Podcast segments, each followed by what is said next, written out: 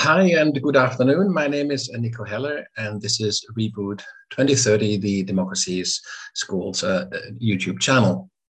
Um, we started Reboot 2030 about six months ago with the uh, the intention and the ambition to to start a sort of a longer term dialogue with uh, change makers, innovators, um, thinkers, activists, transformational leaders, people who want to try to turn the, the sort of the global crises that we're experiencing at so many levels at the moment round um, for the benefit of a better world.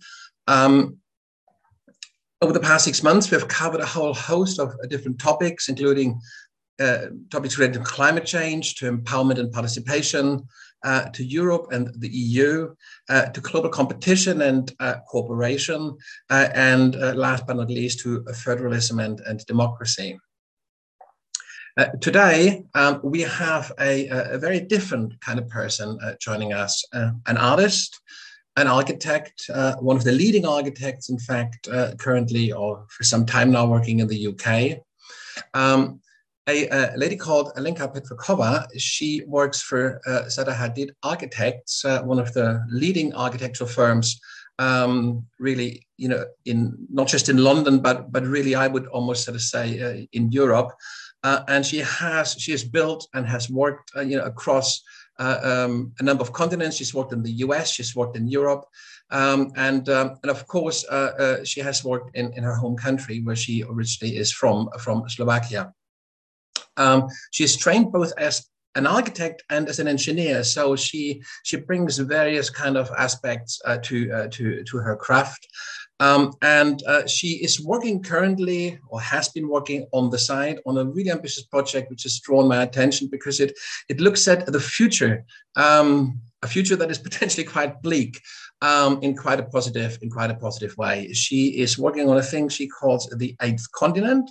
It's a massive, a huge floating uh, station. It floats in the ocean, and it it's like a, it's like a large vacuum cleaner. It it, it hoovers up um, debris and, and, and cleans the water, but it does a lot more. So um, I see uh, that Alenka has actually arrived. She's in the waiting room, so I will invite her in um, and, um, and uh, basically ask her to say a few more words about herself.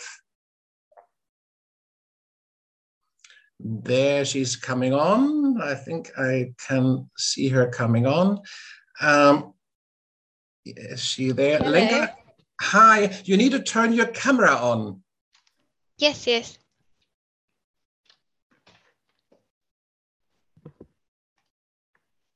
There hello. you are.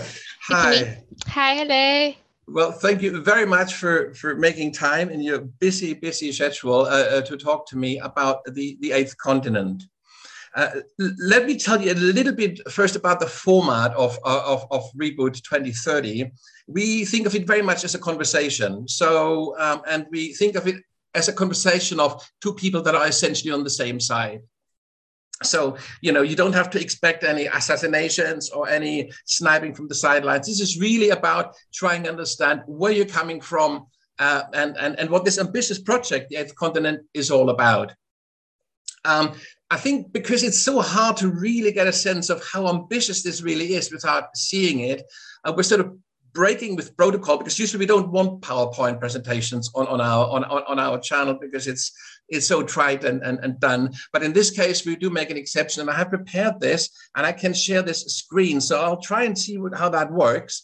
Um, we should both be staying there and we should be able to, yeah, there we are uh, and we can both see this. So, so this is basically a sort of this the still, and there's a film prepared for for our viewers. Uh, and what I suggest is because it's it's a silent movie, as it were. I let it run, and maybe you can just talk over it and say a few things about you know the different aspects of the project. Is that okay? Yeah, sure. Okay, so let's see.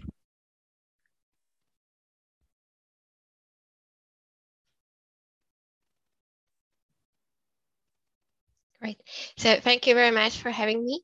And uh, I will introduce to, to you and, and uh, you know to all of the viewers the project The Eighth Continent. And I'm very happy you could have break the protocol and, and show the movie because as a design project is you know very important to show the actual design and, and the 3D of it.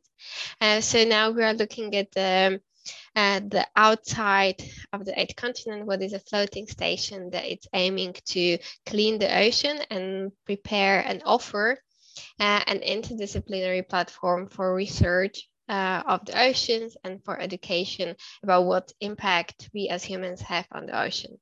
The problem uh, is, uh, and the problem that the station is focusing on, uh, is the plastic waste and in general the, the waste in the oceans, uh, because they are really heavily polluted and we don't really realize the extent of the pollution because the oceans are so far away from us and and this was problem for so many years that we couldn't have seen the, the problem that is in the ocean but now thanks to you know the satellites and and the research we can know a bit more. So the station is um, having these extended uh, arms with which um, the station is collecting and navigating the trash uh, from the ocean from the surface. And uh, it is bringing it uh, towards the center of the station where the water is sucked in. And the water is purified uh, and, and cleared and either it is returned to the ocean or uh, it is further uh, used for supporting uh, different processes on board.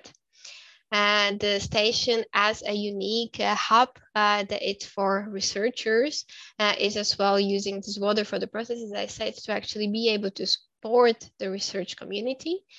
so on the station, we don't have only the barrier that is navigating um, the water and the waste, uh, the word, uh, from the water to the collector.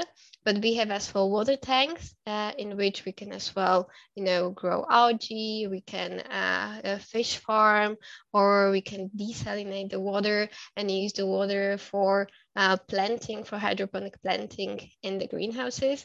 And with this, we use the, the clean water uh, to really prepare and, and harvest nutrition uh, for the crew.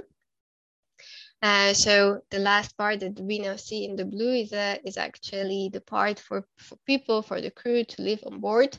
And, um, uh, and it is, uh, you know, a, a part um, uh, where, where they can uh, where a crew up to 50 members uh, can live and can support this uh, can support uh, the station as well technically wise, but can as well support uh, through the research, the knowledge about the oceans, the, mm, the pollution, the aid in it, how we affect them, uh, but uh, at the same time study how they are cleaned through the process of the cleaning water of the station.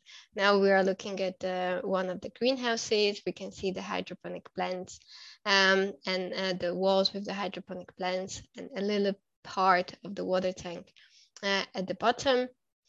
And the station, there was one diagram that uh, we a little bit skipped, but uh, the station um, is not supposed to on its own clean the entire ocean. It is quite small in size. It is 100 meters uh, what we see on the screen in the width, and it's 40 meters above uh, the water surface and 60 meters under.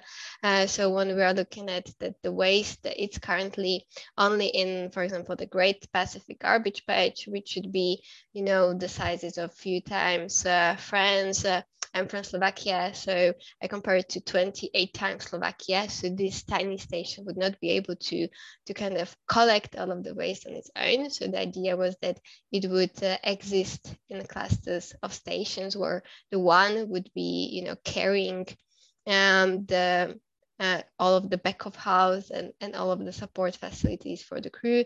And then the rest of them would be really just for collecting the waste, uh, recycling it uh, on, on board and uh, with that as well, we would create a lesser uh, impact on the water.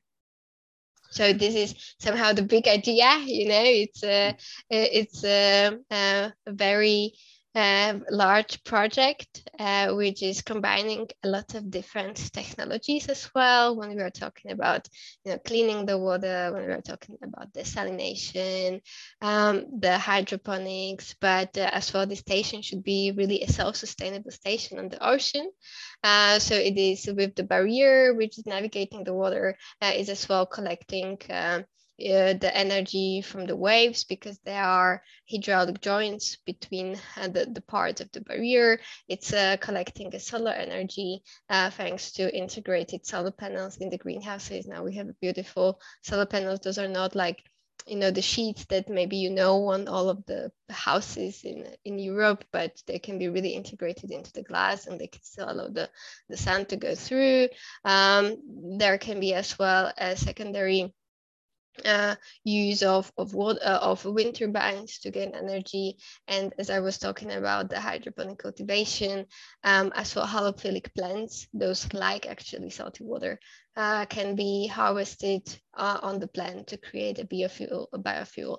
So the station is really trying, you know, to kind of connect all of these large topics. Those are not, so it's not just only about the cleaning, the separation of the waste, and and this recycling, but it's uh, it's about as well studying how uh, we can uh, you know look at the, the problem of the the dirty water the problem maybe of uh, how as well we as a humanity have to look more towards the water as well as a, uh, as we can inhabit it and and create these self-sustainable uh, stations on it. So it's a it's interesting challenge i would say it just uh, this is this is really it, it's amazing. I'm, I'm uh, totally uh, about over by it. The one thing that is constantly in the back of my mind i think god that must be expensive. I mean this is all very custom made. It's kind of it's it's the latest sort of like sort of computer aided design panels. Surely this must this must cost you know like a lot. I mean what, what is the kind of you're thinking on the cost side of this I don't like to talk about the cost, you know, because you cannot give a price tag on the sustainable part of it that uh, we will clean the ocean. Uh, but uh, somehow, like in the uh, in, in the big numbers, I would say. Um, I come from, um, uh, you know, a building industry. I'm an architect, and uh, I work most most of the time on skyscrapers and uh, you know a skyscraper of 250 meter height uh, will be of a comparable cost to, okay. to, to so or it might be a bit more expensive. It depends on uh, you know how how well uh, really I, I would be able with the engineers uh, to um, to develop uh, the structure that can float, like what are the problems with that. But when we are comparing it to similar boats of these sizes, you know, there are many boats, those are even bigger. Those are right now on the water, or we are comparing it to, to currently to the skyscrapers. It is not a cost that, that would be uh, radically different. How, how many people would be permanently stationed uh, on, on, on, on, on this station? I was thinking about uh, you know 50 50 members crew um, because it should not be a, a, a station for vocation. Uh, I, I, get often this uh, this thing like yeah that would be really good uh, uh you know uh, as a business model so you you can offer it for people to have vocation and you can make money but I think that's not the idea of the project because with that you would increase uh, you know the pollution of the water because you have to trans transport the people there and it would not be about the cleaning it so much as it would be about entertainment uh, so that's why the the 50 uh, member crew it's not big but it is you know kind of sustainable as well uh, considering how much water uh, we need to clean, we need to desalinate, how much plant we can grow, uh, what is the size of the water tank. So as well that the station can really sustain them nutrition wise on its own without you know bringing e- extensive amounts uh, from the shore. So so 50 50 members. So if uh, you're sort of saying that for this to be really uh, as effective as you would like it to be you would see a cluster of these uh, of these of these cleaners i call them or whatever of these kind of uh, floating stations. But of course not all of them would have the, the, kind of the quarters, the living quarters, and all the other aspects. So the others would be pared down, but they still would have the cleaning uh, function functionality. Uh, but exactly. would you have to increase the number of people working on the station if you increase the number of the uh, the, the size of the cluster? Um, I don't think so. I, I, think you know anyway it would be more technology driven so um, it would be more like smart technologies and uh, AI and you know robotics and and and all of these and anyway the filtration of the water as well you know the filtration plants we know from the world. It's not heavily uh, you know operated by by humans. It's a lot of uh, industry equipment. And so, there, there's there's an education center you were saying or could be an education center yes. there as well. Would that be mainly to broadcast from there or would you invite students onto the station to be educated on the station? I would i would like to invite the students. So this would be part of the crew that it's kind of changing. Uh, so what i was thinking is maybe two three weeks uh, uh, you know uh, kind of seminars on board where you know the students can as well do some research can test something can help kind of uh, you know the the permanent researchers and can better get to know. Of course i, I mean if uh, if there would be you know the uh, if there are the researchers broadcasting would be possible. Of course a, part of it now we all are you know into podcasts and everything so it definitely would be nice. Uh, but uh, the idea was to to offer this to the researchers because uh, uh, I believe there is a need. I as well heard from you know some people that are studying the oceans that, that there is a need. There is a uh, it, it's important as well for the researchers to kind of test uh, you know what is the quality of the water? How is the you know life behaving? When we start to clean it i think it would be important to see you know how effective is really the station uh, or as well try to find out uh, a new principles or how we can really recycle um, the the waste if we can uh, and to what extent we can do it on board and and improve this process over the years uh, because this should be like a hub where you can try these new technologies and you can develop farther because of course there is some knowledge we have now but but what we can do with all of this knowledge when we can apply it in the middle of the ocean and you know continue developing it there, there's two kind of sort of um, uh, if you like, organizations, existing organizations that are kind of in when you talk that that kind of come back to me that I feel have a certain similarity. One, of course, is the International Space Station. Um, you know, which is also again, it's used by indeed even in at this very point by Russians and Americans. um, you know, and apparently they got on quite well in space. Um, and um, and of course, and it is used by others as well. And they, you know, they essentially use it as a kind of as a research uh, station, a shared facility. I don't know how they're organized, organized, of incorporated what the actual uh, form uh, is there, organizational form. But I know the other one that I that comes to mind is CERN, which is the the uh, particle accelerator in in Switzerland uh, which is organized a bit like the EU as an international organization with states, with nations becoming members and then sending their scientists uh, there. Have you any thoughts about how you would incorporate this, how this could work? Would this be a, a public sector or a private sector initiative? Would this be a like many governments like an international organization or would this be led by a single government or a nation what, what is your thoughts on that uh, to me uh, it was more meant like something open, like you know, a platform where um, private companies could come, uh, researchers, you know, from universities or you know, a state-driven organization could come, because it would be you know a unique platform. So I, I don't think it, it should be just uh, you know for for one entity, uh, but I think this would be also more driven by when I will be enough happy to get the investments. Uh, so this would as well depend on what is then the, the model of the of the investors. But I would imagine it to be to be more broadened. It's it's it's it's it's it's it's very uh, an amazing project. I mean, and it's it's it's. I mean, I'm I have a sort of a uh, a bit of a split personality that in part of my life I'm also involved in the arts and in another part I'm involved uh, in, in democracy and business related uh, initiatives.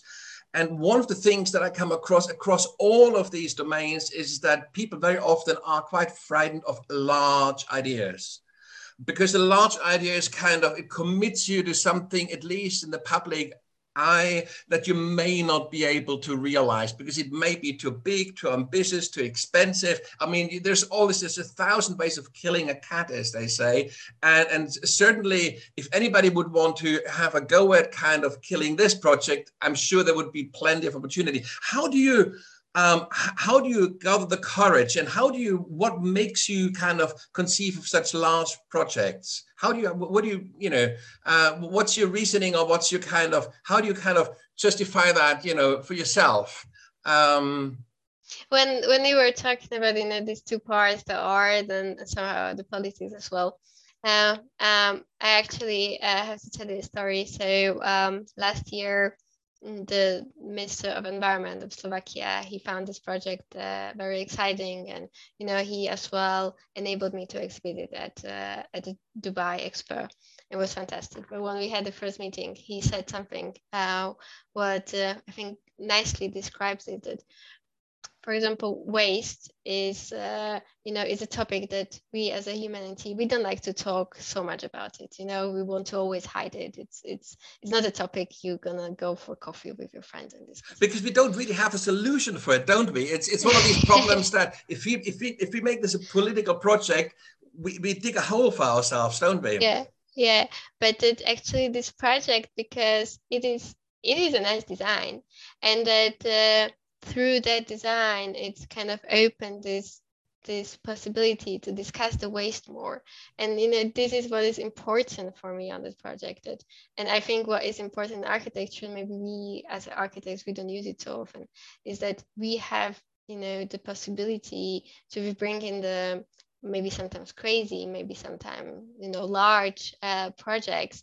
Those might might not you know become a reality, but we can bring them um, you know, uh, to to the public, and, and we can start with them these larger discussions that can create a change. And you know, maybe maybe I will never build it. I, I don't know. I really can't say it is a possibility, quite a large one, but. Uh, you know the the project opened up the discussion it was discussed all around the world and uh, uh, I am very excited about it, and uh, I'm excited that it had this kind of impact on people. I'm excited that uh, kids from schools are sending me their projects about this uh, this station and how are they implementing more recycling into their everyday life, and and this is the educational part of the project that kind of took on before the project is built, and and I think that it's very exciting. It's yeah, it's it's it's um, there, there, there is a um, it, it's a, it's a kind of a fine line, isn't it, between kind of trying to keep it as a as a something that we want to think in terms of real um, rather than it being a fantasy, because of, of course there is always this danger that we kind of drift into the realm of science fiction, uh, and and then we, we we sort of lose touch uh, and it, it's then very difficult to use it in kind of in critical discourse. But I think you're trading a very fine line, and I, I find, it, find it very exciting. Also, uh, especially at the moment where we do not really have so many positive versions of, of the future that are actually taking into account the real problems we're facing. Uh, it, they all tend to be quite dystopian. I mean, you know, whatever we, uh, wherever we look. Um, and so, I mean, it, it's interesting. I mean, uh, you say you are mainly in high rise. Um, of course, high rise, a lot of people would sort of say it's not the most environmentally friendly building solution. Um, but of course, there's also other arguments that would, you know, that you could put against it. But it is certainly something that people debate, um, you know, whether you should build up or out or down and, and all these kinds of things. Um, how where, where, does it sit in, in your own professional practice? Is this sort of an outlier? Is this something that you, or are you trying to bring the kind of environmental concerns that are reflected in, in the eighth continent? Are you trying to bring that to your other building work as well? Um, you know, in, in my everyday uh, work, uh, and uh, like in the practice I, I, I, work for, we always consider sustainability, sustainable principles. We look at the materials of the building, we look at ventilation, solar, you know, everything that that's there and, and we look at how to implement it and make our buildings better performing better uh, more resilient and you know that they have a, a higher longevity and it is important definitely at this day and age it's it is important for every architect. And but do you think? I think let me let me rephrase it. Do you think we are sort of getting to a point where, if you like, let me call it for the lack of a better word, green architecture, um, would pr- provide an architect with a competitive edge, or are we still at a point where it's a sort of a sort of a secondary consideration, where square footage and yield and these kinds of traditional uh, uh, measures are still very much in the forefront? What, what is your sort of sense there? Where are we moving? Where's architecture moving at the moment? I, I think it is at the forefront you know the sustainability is really important. And uh, as well right now um, you know we as architects we have a lot of certificates that you know we need to achieve and the clients are pushing us to achieve. And these are all like the, the green certificates for the buildings. And and that is as well about like the materiality the management of the building the maintenance and and so on and so forth. And it is really important and it's the same important as for architects that for for the clients that they can see that you know how is their building performing in the years. And and mm-hmm. there is a you know a big this there is a big difference i think as well in the understanding what we might have understood 10 20 years before. What is a green building? What is you know sustainable building? It doesn't mean that it has to be kind of a return to very basic design solutions. It it today it is about you know understanding better the shapes, understanding better the performance of the building, uh, going for towards the new materials, and it is very exciting. And uh, uh, you know, it's, it's definitely the forefront. If if with, with the the, the uh, if you think about the eighth continent as a, and I found that a really interesting approach. If you think about it as, if you like, as an icebreaker, as a, yeah, as, as, as a discussion starter, um, then of course, what would be quite interesting is, is if one in the discussion wouldn't lose sight of the actual project because of course both from an architecture point of view but also from a personal point of view surely it would be a huge triumph if this thing was going to be built at some point wouldn't it? It would be really nice. So so so kind of is there a way for you to some keep them together without uh, sort of losing losing your audience? In other words um, if, if you're talking to i mean you know if you were to talk to, to, to, Elon Musk, and you know, who, you know, is known for kind of extravagant uh, projects, um, and he would sort of say, "Well, yeah, it's great, but we have to halve the cost." Uh, just as an example, yeah. Would this for you? Would this be for you a deal breaker because you would have to then really rethink the concept, or would you be happy to engage in this kind of discourse? In other words, would you be prepared to take the project along, almost as if you know that it starts a discussion, but it kind of goes beyond that in a sense that it then adjusts so that because the discussion if, if, if, if, the object of discussion remains static then the discussion at some point will run its course and it'll be done. Everything will be discussed about that structure. But if the structure um, evolves alongside the discussion and takes these ideas on board then surely you know one, one could sort of wonder whether there is an opportunity for, for a large participatory project if you know what i'm trying to get at. Yes yes so for me, it's very important that the design would develop. And uh, I see this in my everyday practice. And, you know, of course, budget is, is a big question and, and there are always going to be a cost cut and there are going to be replacement of materials and they're going to be uh, rationalization. And, and this is, you know, just part of everyday life. And I think as architects, we should not be and we are not really afraid of it. Um, we are still trying to you know always sustain the design and and the design intent uh, as as much as we can and it's really important. But i think it's important that uh, as well that the the design develops with you know knowing more about the technology, knowing more about the structure. And I think this is for me actually the very exciting part to kind of moving forward with the eight continent, to, to have the engineers on board and to be able to discuss with them how we could make it better, how maybe, you know, some geometry has to change, but that means that we can have much better technology for the cleaning or for the collecting of, uh, of the trash. And um, you know a design that it's not informed by uh, you know some design uh, some different elements. It's it's not really a design it's only art. So so you know for for good design and architecture to really work it has to have this this feedback from from the engineers and and from the wider uh, stakeholders. Uh, and the wider stakeholders are the group that I'm kind of, yeah, I would count myself to the group of the wider stakeholders.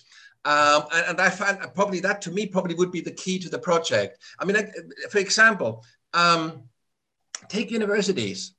Um, I mean, like going back to like CERN in Switzerland, I mean, it, it is a kind of an international organization. Yes, government or nations become members, but they do become members so that their universities and their businesses gain access to to CERN and can do their physical experiments and their what, whatever uh, like there and send students there to do their PhDs and, and, and all the rest. So it's a sort of a kind of a, a research infrastructure that governments share. Same, of course, goes in some ways for the International Space Station. I, I kind of wonder, you know, isn't that the kind of project where you would want to get like sort of the 10 leading universities of this world from the US, from Europe, from Asia, uh, uh, and, and so on, together to say, well, you know, how about, you know, we form a consortium um, and see whether we can push this forward. Um, not necessarily with the intention that exactly that floating station is going to come out in the end, but that a solution comes out in the end that meets the criteria that, that, that you have set out. Um, can you see this kind of process uh, or something like that happen? I think it definitely would be an interesting way how to you know approach uh, this this problem and how to maybe maybe bring it uh, the next step. And as you say, maybe maybe the station would not be the outcome. Maybe there would be a different outcome to it. Maybe it would be about uh, building you know some some different designs closer to the shore to kind of collect the trash before it kind of breaks to parts because right now I had the station floating in the ocean in the garbage patch, which where is already a kind of different state. So uh, I think it would be exciting way how to how to approach it and, and discuss, you know, with really the leading universities as well in in the problematic of the the water cleaning or uh, the uh, the ocean studies and and so on and so forth, or, uh, hydraulics and and kind of have a look with them at uh, at what what could be the solution and kind of inform back the design or or develop with them another solution in a different project. I mean, I think this idea of it not just being a functional cleaning device, but to combine this with research uh, and to combine this with other functions the body of then I, to me, it feels like that is, is part of the key, isn't it? It's part of it's part of getting people excited about this and also sort of seeing it not just as a sort of a solution to a problem, but also a window to an opportunity. Yeah. Uh, and I think that to keep that in balance, to not think of it just as a problem, but to think of it in a forward-looking way as a window. I think that is that is that's exactly this. I think it's a very very promising uh, promising approach. Um, you, have you used this idea of architecture, uh, you know, as a sort of as a, if you like, as, as a as an icebreaker or as a sort of a starting point for discussion in other contexts? I had one another project which I would uh, say had a twist like this, but uh, uh, there was a project which was looking at the Antarctica, and uh, it was uh, actually about creating a bioprospecting station in Antarctica, because there the problem was that you know as uh, the, the globe is getting warmer. Actually, the stations, those are for uh, our seeds in, uh, I think it's Norway, I don't remember now, but uh, they are having problems to keep them enough cool, cool, cool down uh, because they need to use a lot of energy to do it now as you know the global warming so when i was looking at the bioprospecting station in antarctica it was about bringing on one hand the, the seed bank to Antarctica because it is still the coldest point, but it's as well, mm, there are starting to be researches in Antarctica because of as well ice melting there. There are becoming new seeds, viruses that we didn't know before. So bioprospecting is, is interesting for that location. Um, but you know, again, it is it's a large project and it's a controversial topic because Antarctica is as well uh, you know part of the globe that we don't really want to touch or disturb yeah. and uh, but my approach was not to really disturb it it was kind of bring there the seeds that we need to protect because we might still need them and they're very important for us so it was somehow like to to uh, to protect them in the land where it's already protected. Uh, but as as it might not be as well such a immediate problem, let's say now, the waste is a bigger of issue and it's an issue that it's still kind of closer to us and we see now more immediately. And I think that's as well part of it why the project, the eight continent kind of took on a, a bigger dominance. Does how is is there some kind of any social structure? I don't want to say an organization, but are are there people out there that have offered help? Are there is there kind of a support group? Are there kind of like say engineers that have kind of you know, you know, just contributed some time to kind of solve problems. Do you have sort of a community surrounding this project? Um, and is there any kind of ongoing kind of dialogue within that community? Is this, uh, or how, how do you, how, how, you know, what's the status of the project at the moment? So I started to discuss with few of the companies um, and um, I, I had this really large, uh, great opportunity at the Dubai Expo to, you know, meet with few of them. Those are, you know, dominant in the water cleaning and purifying, and this is very important for the station. So, so there are some discussions. Uh, there are discussions with universities. Those are as well, you know, engaged with engineering. So to see how their students could be engaged within this project and uh, and how we can you know start with some smaller tasks to address these different um, issues so I think the support group is, uh, you know, starting to form. It's forming, and it is uh, interesting to see, and hopefully it, it will be able to develop farther and farther over over the next year. I mean, you have plenty of experience with large scale projects, and I, I guess you know you, you develop a sort of a sixth sense of how you know, when kind of sort of like sort of the slow movement turns into standstill. How would you describe the project at the moment? I mean, what's it, what's your sort of like your your perfect timeline? You know, I mean, of course, it's it's it's something. I'm I'm not trying to nail you down to anything, but just to get a sense of how far away we are from seeing something form you know with a, like a, like say a, a, skyscraper you would be talking anything five to 20 years, wouldn't you? I mean, it could be a long time before a large building or an airport or whatever. I mean, they can take, I mean, the airport in Berlin took, I mean, forever to build. Um, so, so what, what kind of, like on your own private timeline, how do you, how do you see this? I mean, in a perfect ideal world, how do you see this develop? Would this be done by 2030, by 2040, by 2050? Where do you see this go? It's a good question. And, uh, you know, as you say, the projects, they like architecture projects, they have a very different timelines. And yeah, from, from five years to, to 20 and so on. But um, as well, when, uh, you know, mm, what I'm used to from, from my experiences on the, uh, on the skyscrapers, let's say just the, the project development would be around five years. And then it's starting the, the construction period. And this is somehow what I would expect on, on this. I think five years to be somehow the timeline to have the project developed, to be able to, you know, have this discussion about the technologies, to have the first prototypes run, to, you know, to really go on the water and, and build something smaller scale and, and develop the materials. I think the five years is the minimum and then so, we would start about the construction.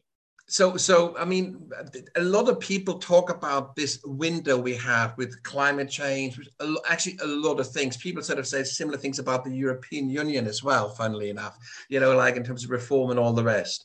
There, we, we seem to have we seem to have at a point of you know ra, you know radical or fundamental change in so many areas. And there's a sort of kind of sense that we have a sort of a 10 year window well between now and 2030 35 i mean that roughly that kind of where we have to meet certain climate targets where certain reforms in europe have to happen where we have to get a handle on proliferation of you know weapons of mass destruction. There's so many issues where we sort of feel there's a sort of a window. If we don't basically get get things under control within that time frame then they could really derail from what you're saying, and I think plastics is a similar kind of it falls into a very similar time frame, really.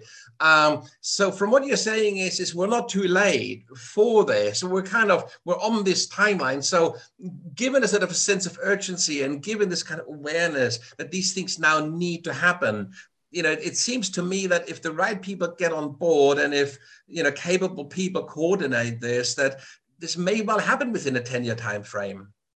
I think so. I, I, I think it's possible, as you say, but there is one another aspect which is kind of a bit more political that um, I think we have to as well engage to the station be really as um, successful, you know, as, as it should be in, in cleaning the ocean, and that, that the, the waste management all around the globe has to change. Because if we just create these stations and we have them out in the ocean and they, you know, gather the, the the debris. But if we don't stop bringing the debris to the oceans, you know, there is no chance for them to just clean it. it there has to be the stop, and this stop has to be political. So, so there is, you know, there has to be these two steps. On one, we have to clean the water, but we have as well to kind of change the mentality already. Uh, yes, at the point when we start to cleaning the water, but the better would be before we do it. So we kind of really manage to to not have this enormous amount of waste coming um, to, to the water. But, but the beauty about your project, of course, is, is that it addresses both of those both of those dynamics, isn't it? It kind of it, it helps us to shape our thinking about the future and to think in terms of the changes that we need to make possible in our lifestyles and our way of looking at, at the world and the way we sort of exploit the world, our sort of sort of extractive kind of mentality uh, on the one hand, and on the other hand, we have to clean up our mess. And and and, and in a way, this project beautifully deals with those two aspects. Um, why should I change my you know my way of being when the future is just hell you know so if, if we cannot have a positive you know like a desirable a, a, sort of aspirational vision of the future then obviously change is going to be much more difficult um, so, and of course, the, the, the station itself also provides, if you like, a, a platform where some of this debate, uh, you know, certainly could crystallize. I mean, obviously, it needs to be much wider uh, than just focused on this on, on this particular project. But it, this project would be one of those sort of lighthouses, you know, that would emanate, you know, the, the kind of um, the, the the sort of the the attitudes and the kind of the awareness uh, that, that that we need to to to move, to move through through this period of change. Um, so um, in terms of your, your, your kind of, your, you're thinking about um, sort of, do you have any sort of particularly next steps that, that, that are kind of, um, uh, that, that, you're sort of contemplating what, what you should or what could be done next uh, for this project to, to you know, to, to have a sort of to move forward? Is, are there any kind of specific steps that you that you are planning or that, that you would like to see happen? For me, it's development uh, with the engineers, the development of the technology. And I think this is really crucial to as well make this project viable to, you know, the investors. Um, and uh, if, if I would be able not only, you know, to, to get it in a theoretical way, but to get as well to the building of the first prototypes, that that would be somehow, you know, my target to do this as soon as possible to, um, you know, uh, be able to start the discussions with the investors and and start to do then build bigger uh, bigger mockups and and bigger models and maybe small stations. Those could you know kind of start to clean onshore and kind of with that moving towards the ultimate goal just one question that I just remember somebody asked me, and I'm sure there may be quite a few viewers that wonder that as well. That station, how will it make sure that it doesn't suck in fish and other living organisms? I mean, in other words, that it doesn't kind of kind of does it only takes out debris and not not the good stuff be it, be it jellyfish be it fish be it i mean other things that should should stay in the water are there filters built in or how does this work um, so the, the one of the first ideas uh, was that, uh, you know, in general, uh, kind of the trash is in the top level uh, layers of the water. This is where usually the fishes are not. Oh, okay. Then, so it's at the, ah, yeah. Yeah, so it's at the, at the top layer. And then there would be as well like a netting So it would protect, uh, you know, to certain depth so that the fishes will not go close um, to the mechanism that is sucking the water. Uh, and then there would be different filters. So I think it would be as well possible, you know, maybe at, at the first filters to, to be somehow able to, um, in case there is still some living organism to, to make sure to kind of return it back to the ocean. But this is one of the technologies that is, you know, it's so crucial and it will be so interesting to, you know, develop with the engineers closer. I don't have a company yet that, uh, you know, I'm in discussion about this particular technology, but I, I think we can definitely find the solutions.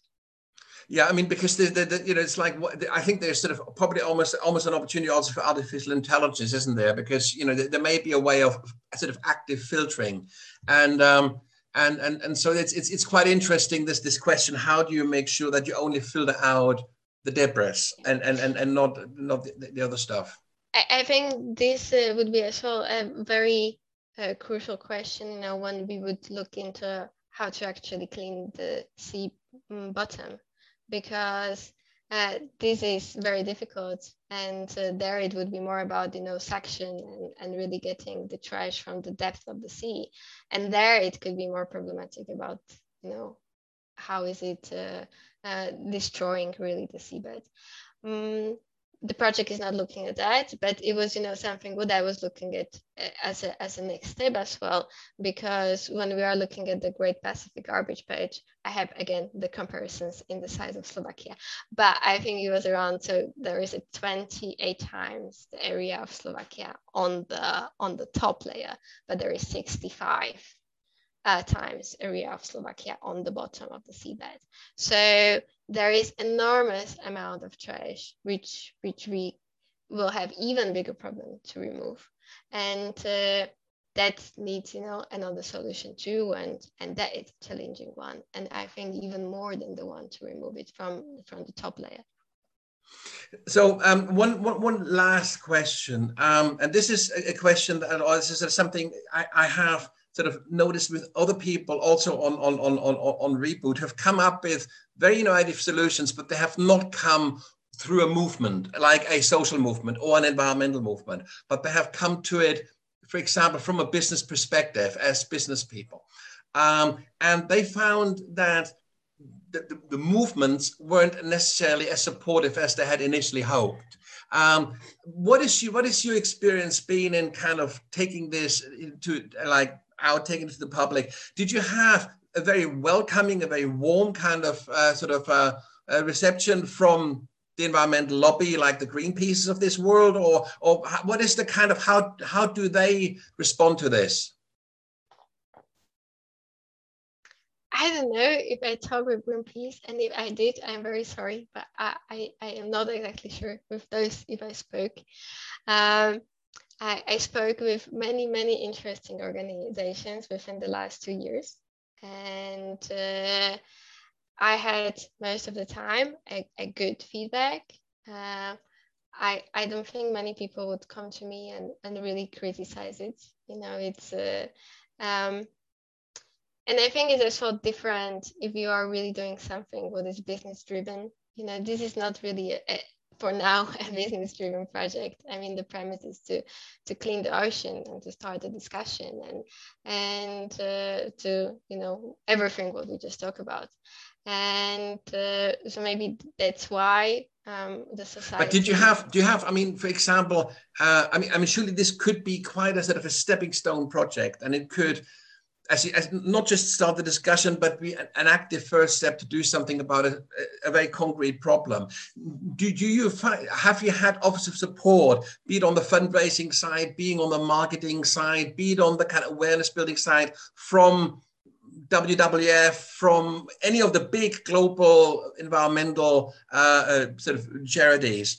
Uh, has there been any response like say from the environmental agency at the un and, and there's other kind of environmental organizations who essentially would be in the same business, if you like. Um, has there been have there been kind of helpful i mean yeah people it, it is a really exciting project but did their kind of response go beyond that? Uh, so they said well let let you know let us help you or you know in, in any way or what, what's the what's the relationship there? Um, I have to say I have a great support from the Slovak Ministry of Environment and uh, Environmental Agency, and uh, you know they enabled me the Dubai Expo and they are supporting the project and in, in exhibiting it, and uh, uh, so that would for me be like from the big organizations you you just mentioned uh, that is one of the biggest one. Um, I'm as well the the ocean advocate, but is um, part of the European Union program. So I have a support there, and it's more like like a youth forum uh, where many of the projects that are you know kind of concerned about the, the quality of water and cleaning the water. And uh, for now, it is at this stage. So I hope you know by the time there would be someone uh, from the organization you met uh, or you you mentioned and uh, maybe maybe they would be um, you know interested in the project. There's one organization that also I, I think it kind of keep I keep going on one in fact one individual and organization that I wonder and that's Charles Schwab you know the, the World Economic Forum. Um, because that of course would be a platform where this project would sit quite comfortably. Um, have you have you had any contact with the, the, the World Economic Forum about this um, maybe to you know to present it there you know next February or or, or something or you know uh, or maybe to get, get some support. Uh, when you mentioned the, the World Economic Forum, actually from the informal World Economic Forum, uh, um, I received the Peace Prize for this project. What was a, a, a beautiful award, and nice. I really appreciate it. Uh, so yeah, there, there are various um, you know uh, supports from from organizations. Excellent. Well, this is really this is amazing. Um, and um, it, if if any architecture student or young architect um, is inspired by this and, and, and wants to come up with their own scheme, what would be your word of advice to them? In with their own scheme for their own kind of structure or, or, their own kind of architectural project to, if you like, get a discussion started on that scale, like a, large, ambitious project like yours? Yeah, so I think the important thing is, uh, you know, how you position it within the real world and uh, to look as well at the technologies and, and how it can, uh, you know, be comparable to what we know already now. And this is also interesting about the eighth continent because we have right now hydroponic cultivation. We have right now ways how to purify water and how to desalinate it and, and how to do, you know, everything what I just mentioned, the, the hydraulic joints for collecting the wave energy, you know, the solar panels integrated into the glass. All of the elements I, I integrated to certain extent are out there uh, they would need you know some some changes to to kind of fit to this special case study. But it is not just something out of the blue that it's not relatable to. So I, I think that it's important for you know the students of, of architecture to to start to when they start to develop their project to to look at what is out there and try to position the project within the real world excellent Excellent. Well, thank you very much. This has been, been a really interesting conversation. Um, and uh, I can really only hope that this project is going to move forward, that we hear loads about it in the, in the years to come. If people want to know more about about it, um, your website is uh, isn't it? Yes. Uh, so they can go there, they can find information there. Are there any other information sources that you think people should have an eye on? Uh, um, actually, I've did my Instagram quite often. I don't know if there's a reliable source of information. Okay. But I have Instagram where I post a lot about the exhibitions of these projects and, uh, you know, um, the publication of the projects or any development with that. So if, if people are interested, uh, it is uh, Lenka Petrak on, on Instagram and they can find there, um, you know, some more about the project and, and definitely more than what is on my webpage right now. And if, if, if it just so happens that we have a serious um, investor or uh, institutional policymaker or somebody who could actually really help you at a, at a, senior level to move this project forward, would these people contact you through the website or through uh, uh, uh through Zaha Hadid, or how would you how, how how would people get in touch with you? Um, they can contact me through my website. There is uh, um, a contact form, but they can also write me on my email, and it's Petrakova uh, at now I have to tell it right, the eightcontinent.org. Excellent. Excellent. Okay, so um, well, the what I will do is is uh, maybe if you send me all the kind of the, the, the, Instagram and these once more by email, I will link that then to, to, to this to this video so that people can have the links uh, on on on the uh, on the video here as well if they if they look at it later. Thank you very much. It was really a pleasure to to talk to you, and and I hope the viewers, you know, uh, learn something interesting. It's been it's been a great pleasure. It's been a great pleasure, and and most importantly, it's been really amazing to meet you and to to find out who this amazing person is behind this this great project. Thank you very much. Thank you. Thank you. Have Bye. a good day. Bye bye.